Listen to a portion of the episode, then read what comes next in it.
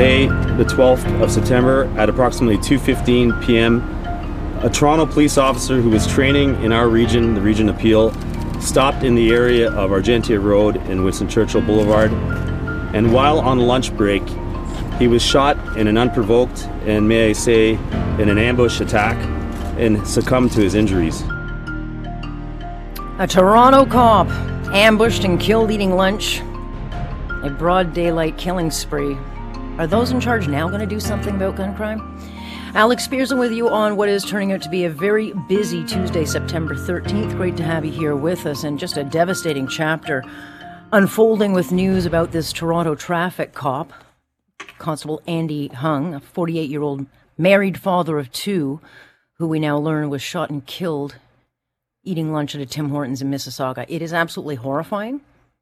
It is beyond angering. But should any of us really be surprised that an officer's now been targeted and killed, given the daily barrage of gun crime that we tell you about across Toronto and the GTA? Because we talk about the ex- escalation of gun violence every day. I mean, there are so many shootings now. We actually don't report them all because we can't keep up. And you might recall just hours before this officer and another father of three would be shot and killed, I had talked about eight separate shootings across Toronto over the last couple of days, with 11 other people being hit by bullets. There was a triple shooting at a packed nightclub on Queen Street, and a 15 year old boy who was uh, shot and killed on Saturday night. This was a grade 10 student in his first week of school at C.W. Jeffreys. This is the same school where Jordan Manners was killed and a boy drowned on a canoe trip. This officer, as you've been hearing in the news, was shot in the head as he sat alone at a table. Another man was shot in that restaurant before the suspect would uh, flee to another location where he'd shoot three others, killing Shakil Ashraf, a father of three, and the owner of this mechanic shop in Milton. And then the suspect would be killed in a takedown by Hamilton police. And, and I'm going to put money on it right now that this guy will be well known to police because, as we well know, these days the bad guys go in, they come out, rinse, recycle, repeat. And as usual, we get all the too predictable, you know, shock and sorrow comments from all the politicians who all very well know gun crime is ravaging our communities. Bonnie Crombie issued a statement last night saying, quote, in part, like many residents across Mississauga, Toronto, and Hamilton, I'm in utter shock and devastated in light of this deadly gun attack. And my first thought was, well, how is she shocked? Gun violence is daily. And if I were a cop today, I'd be feeling like a sitting duck. Because it's clear that those in charge either don't care enough to fix all this or they're clueless to what officers are actually up against. That they are totally outmatched and unsafe because violent armed criminals are running all over Toronto and the GTHA shooting whomever they want and they don't care if they get caught. They don't care who gets caught in the crossfire. That guy probably would look at killing a cop as a badge of honor. So, how does a police officer today compete with that? You look at the stats 289 shootings in Toronto this year, 30 killed by gunfire. So, we're on track yet for another banner year of gun violence. But then you look to Peel, Halton, Hamilton, all communities seeing an escalation of gun, gun violence. And there's simply no fear for those pulling the trigger that they're going to be caught. Because when they are, again, it's a badge of honor. They don't even try to hide what they're doing. They post their threats and settling scores for everyone to see on their social media. You know, communities across Toronto and the GTHA are not safe because, as gang expert Louis March told me just 24 hours ago, almost at the same time I'm talking now, that those in charge refuse to do what they all know needs to be done. The safe zones have been breached. That means that areas where you thought gun violence would not take place is now taking place on a regular basis. You could be walking down the street right now, and if your target's there, you could be involved in a crossfire. And this is why the city has to be more proactive and less reactive. I know they're doing the best that they can, but this is not a policing solution only, and we all know that. Talking about banning legal guns, we know that's not going to have an impact. They know it. Yeah, they do. But even the things that they can easily do, they don't do. They all know, we know that they're not going to get the illegal gun stopped because no one's bothered to do it for decades. But they can do other things. I mean, Doug Ford, John Tory, Justin Trudeau, these guys all work together pretty well. And yet none of them have taken any steps to get tougher on bail or sentencing for gun crimes, despite the fact that between 2015 to 2021, gun murders went up in Toronto by 77%.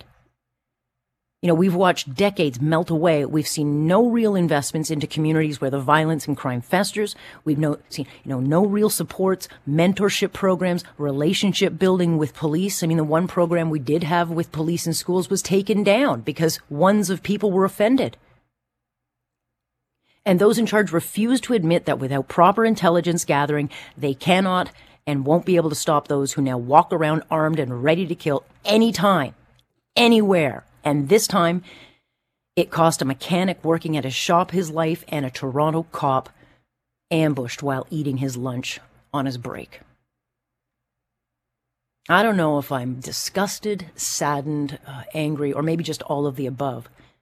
But we're weeks away now from municipal elections across this province, and those in charge need to be held to account. If these latest killings, if this latest spree does not wake them up, nothing will. And I, yet I say that same thing. I said it when two little girls were shot playing in a playground broad daylight. I said that when a young boy was shot, killed while helping his mom carry groceries, when shots rang out in the middle of a raptor parade, or a man murdered July last July in July four weeks ago, five weeks ago outside the Scotiabank while a Blue Jays game came out. I mean, on it, on it goes. I don't know what it's going to take to get some leadership here, but if none of these people can do it, then they deserve to be voted out because they have had plenty of time to get on this, and yet we get nothing. Hashtags. Sorry, it does not cut it. And the Special Investigations Unit, of course, they've taken over, meaning we're going to be blocked out of information for months, you know, as to learning how this happened, the motive, not that it'll ever make it better. And I understand the gravity of the loss, but it is not acceptable to be keeping the public in the dark for hours while an armed man was running around. I mean, we, we should not have to wait months for basic answers. And that a cop has now been targeted eating lunch uh, takes us into yet new territory. So, what is next? I wouldn't be feeling great if I were a police officer today. This guy was in traffic services doing a training exercise. He wasn't involved in some drug takedown. He wasn't doing a high risk behavioral procedure. He was having a lunch. We're going to talk to Dave Perry because uh, he was a former homicide cop, so he can speak to the complexities of this investigation because it is complex. But he's also he also knew this officer because this constable was a young recruit in Dave Perry's platoon many, many years ago. So we're going to talk a little bit about who this man was. But, ser- but, but what will this mean for police moving forward?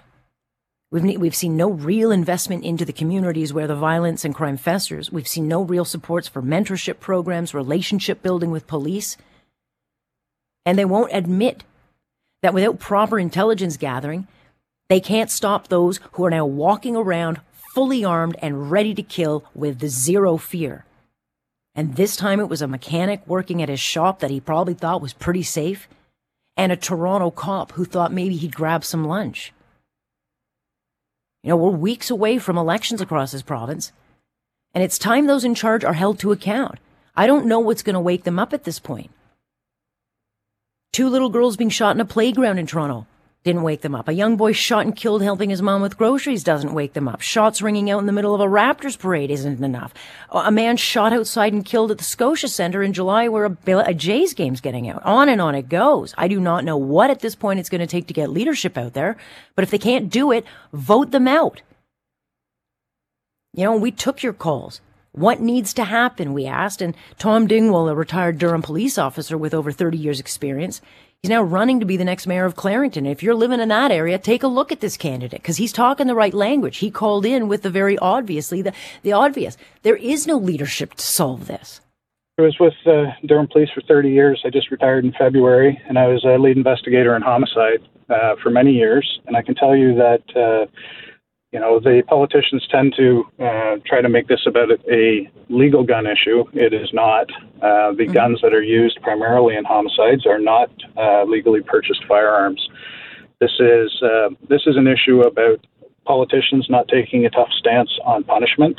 Um, we have we have people carrying firearms that uh, should still be in jail from previous uh, previous serious criminal offenses, and we're not taking it seriously. We're not uh, we're not holding our politicians to account and saying that if we truly want to get serious about gun crime, we need to get serious about the punishment related to gun crime.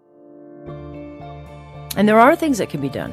Look, we can't arrest our way out of this, and you can't jail your way out of this, but we can certainly do much more about this, and those in charge are not doing it. And we're not forcing them to do it, and that's on us. All right, we're going to continue talking about this. A very busy show today. I'm Alex Pearson. This is 640 Toronto.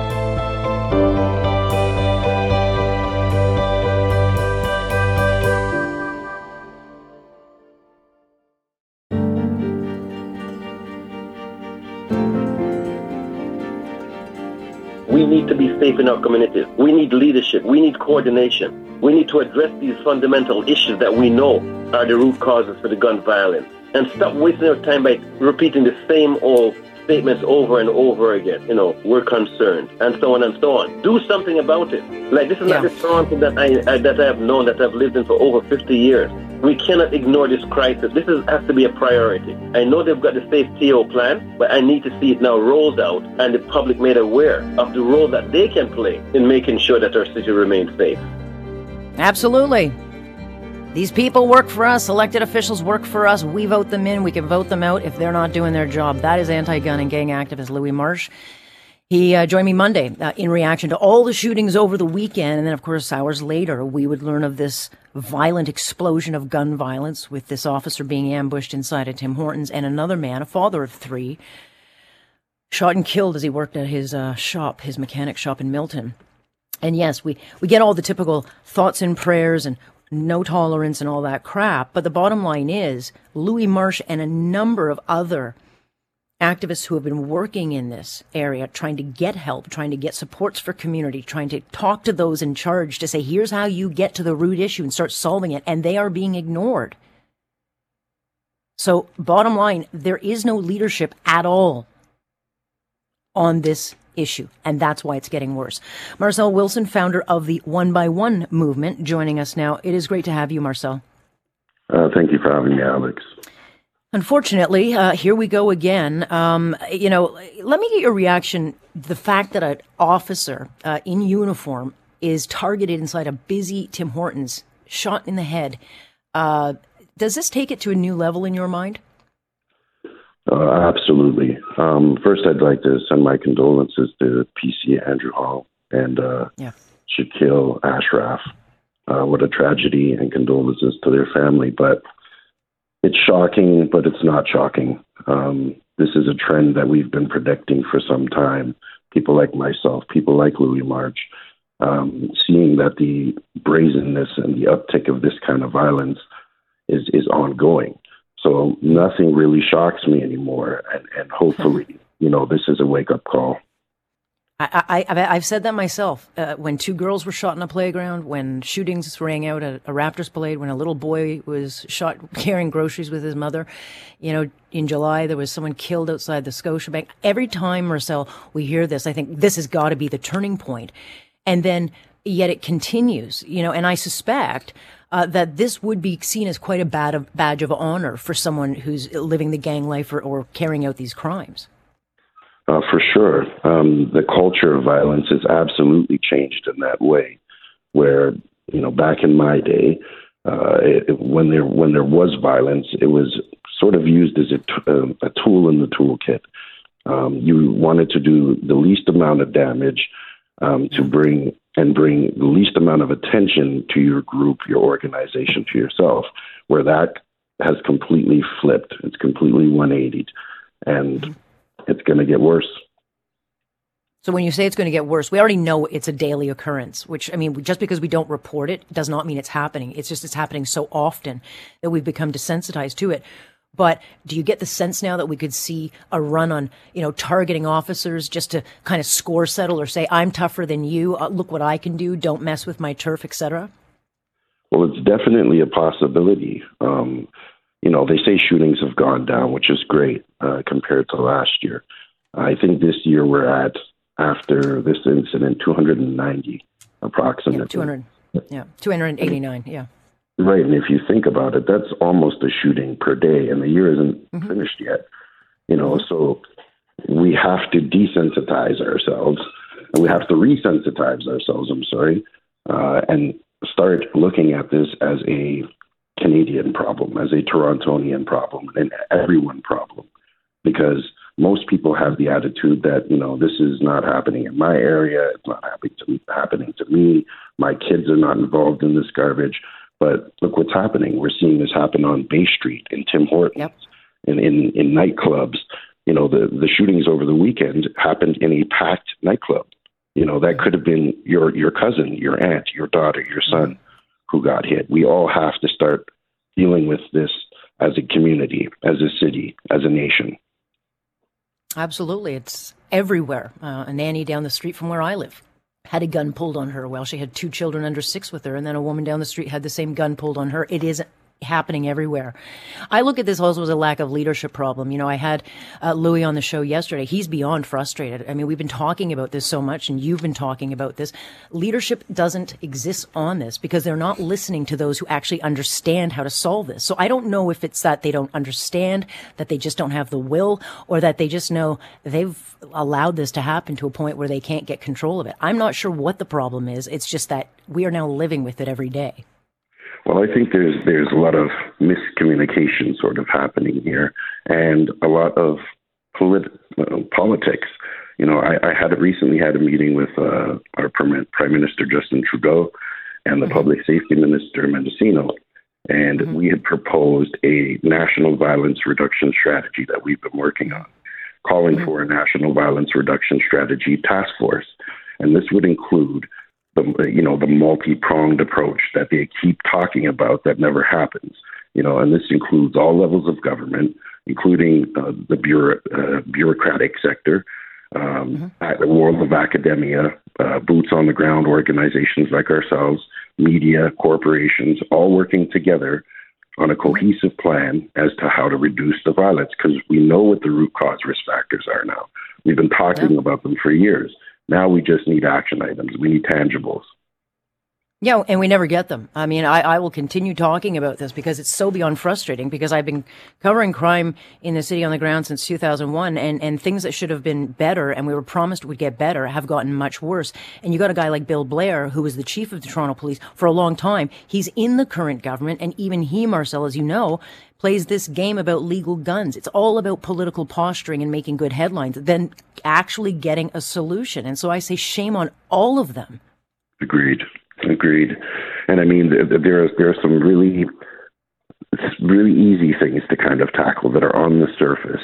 Uh, things like cyber banging, cyber beefing, and cyber bullying, things that are really in our yeah. face, um, that are, you know, things that can be addressed by people in power, people who are, are who own these um, social media platforms. You know, we got to start mm-hmm. holding people accountable uh, mm-hmm. for some of the things that are happening.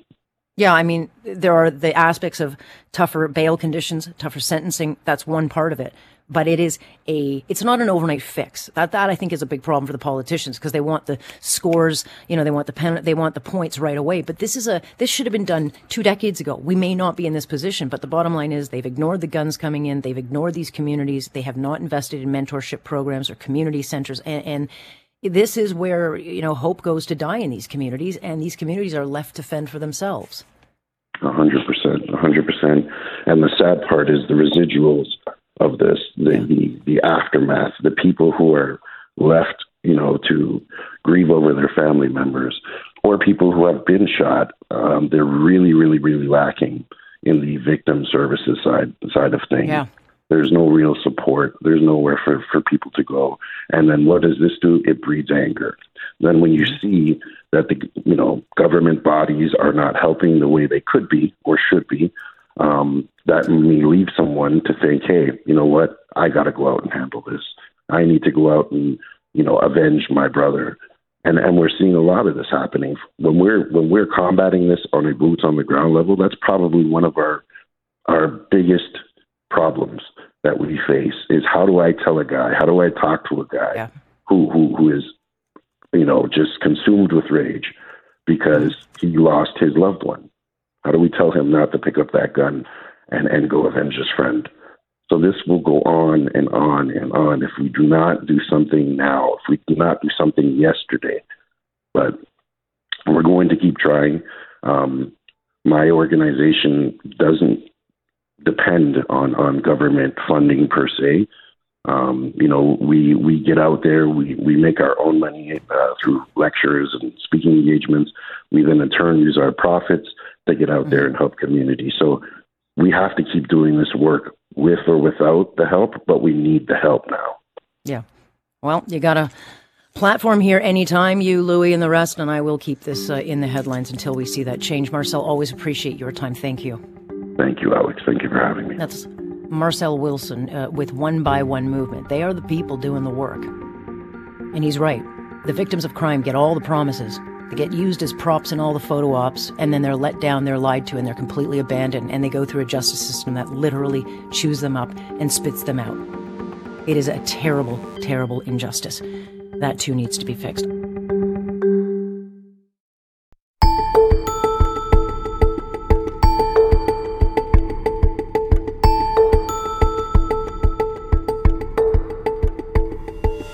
Constable Hong is survived by his wife, two children, and his parents. I met with his family in their home this afternoon, along with John Reed of the Toronto Police Association, to confirm the death of Constable Hong, who was a husband, a father, and a son. I committed to his family that they will have the full support of the Toronto Police Service every day going forward. This is devastating news for his family and for all members of the Toronto Police Service and our entire entire policing community. We will lean on each other while we work to support Constable Hong's family and each other in our grief. And that is Toronto Chief James Ramer, clearly affected by the death of one of his officers, Constable Andrew Hong. Of course, learning that he was shot at close range as he ha- had lunch inside a Tim Hortons. This is the second Toronto police officer that James Ramer has uh, lost under his command. Don't forget, he is not full time chief. That officer was uh, Constable Jeffrey Northrup. He was run down and killed in July of 2021. So that's a lot to deal with in one year. You know, the police are a very tight knit community, and no matter, you know, where they are hurt or killed, officers unite and they have to unite more and more these days. Craig Bromell, the former head of the Toronto Police Union, put out a statement saying that he was a police officer in Toronto between 1978 and 2004, so he knew Constable Hong personally by and by reputation. He said, quote, he was a dedicated officer that got along with everyone. The type of police officer you want to show up when you need help. It is a massive loss. Bromell also added that it's confusing to all of us, even the most experienced police officers, as to how this happens so out in the open, in broad daylight, with video cameras everywhere. When you go to police training, no one prepares you for this. End quote. And he would be right. Dave Perry is a former homicide officer with Toronto Police, but also our 640 Toronto security analyst. And uh, thoughts to you, Dave. Obviously, uh, the brotherhood and the sisterhood run runs deep, um, you know, among police. So I, I, I, know it's a tough time. You also had a personal connection to this particular officer who was a gentle giant, if you if you ask anyone who knew him. Yeah, that's the best description, and, and I know it sounds like a common one, but it, it certainly suits Andrew to the to the T. Um, I met him uh, when he was a new recruit. He actually, I was running a platoon out in Scarborough in 42 Division, and what stood out in my mind uh, was I got a call from this new recruit. Said he was starting on my platoon a week later, and he asked if he could come and meet me uh, beforehand.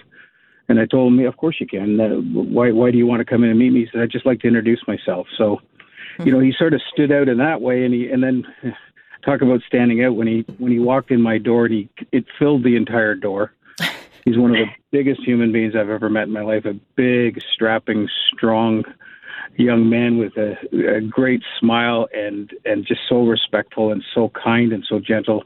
That was my very first impression of Andrew, and it never changed uh, in, in the entire time that I knew him. Yeah, it is. Um, it's hard to think. You know, he was part of the Winged Wheels motorcycle uh, unit at, at Traffic Services. Um, you know. These guys don't go out thinking um, that when they go on a training mission, jurisdiction to jurisdiction, that you know, going out for lunch, they could become a target. And so when you hear um, that an officer eating lunch literally was targeted and then the guy tries to take his gun as he's laying dying what does that tell you about where we are headed now because i just talked to you know marcel who who is intimately knowledgeable about gang violence and this could very easily turn into kind of you know gangsters one upping each other yeah it's really hard to say alex what what exactly motivated this person to do what they did but you know, there's a lot of red flags here, obviously, and a lot of a lot of questions that will have to be answered. But it is getting more difficult for police officers to go out and do their job every day with the constant threat. And it's not just a threat against police; it's a threat against the community of gun violence, and it's everywhere. And you know what? You hoped that it would never happen. Mm-hmm. In the city of Toronto, but here we are today.